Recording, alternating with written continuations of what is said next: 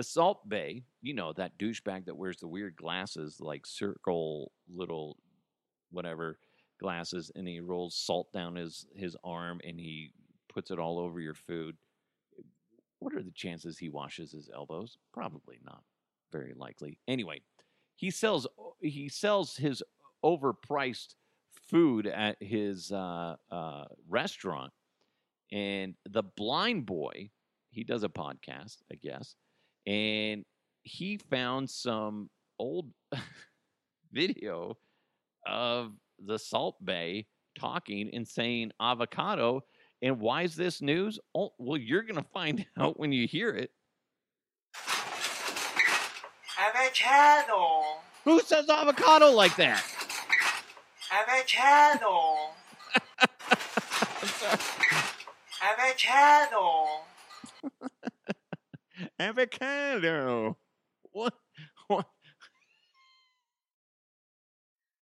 Now you're gonna be like, um, on that burger, can I get avocado? Avocado. I can't. I can't. Sorry, I shouldn't do that to you. It's just so stupid. It's a horrible way to say avocado. Come on. Ah, but it is funny. I wouldn't. I I am so curious. I would love to eat at his restaurant because everything I see seems so basic. I just don't. s- He's just. It's it's like you're getting a a, a shitty show for overpriced food. That is basic food.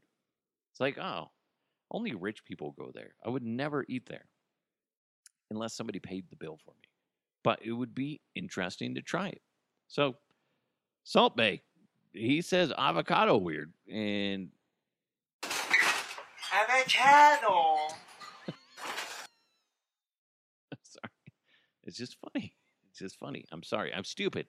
I'm stupid. This is why I can't go back to the fan because I make fun of people, especially people that say avocado.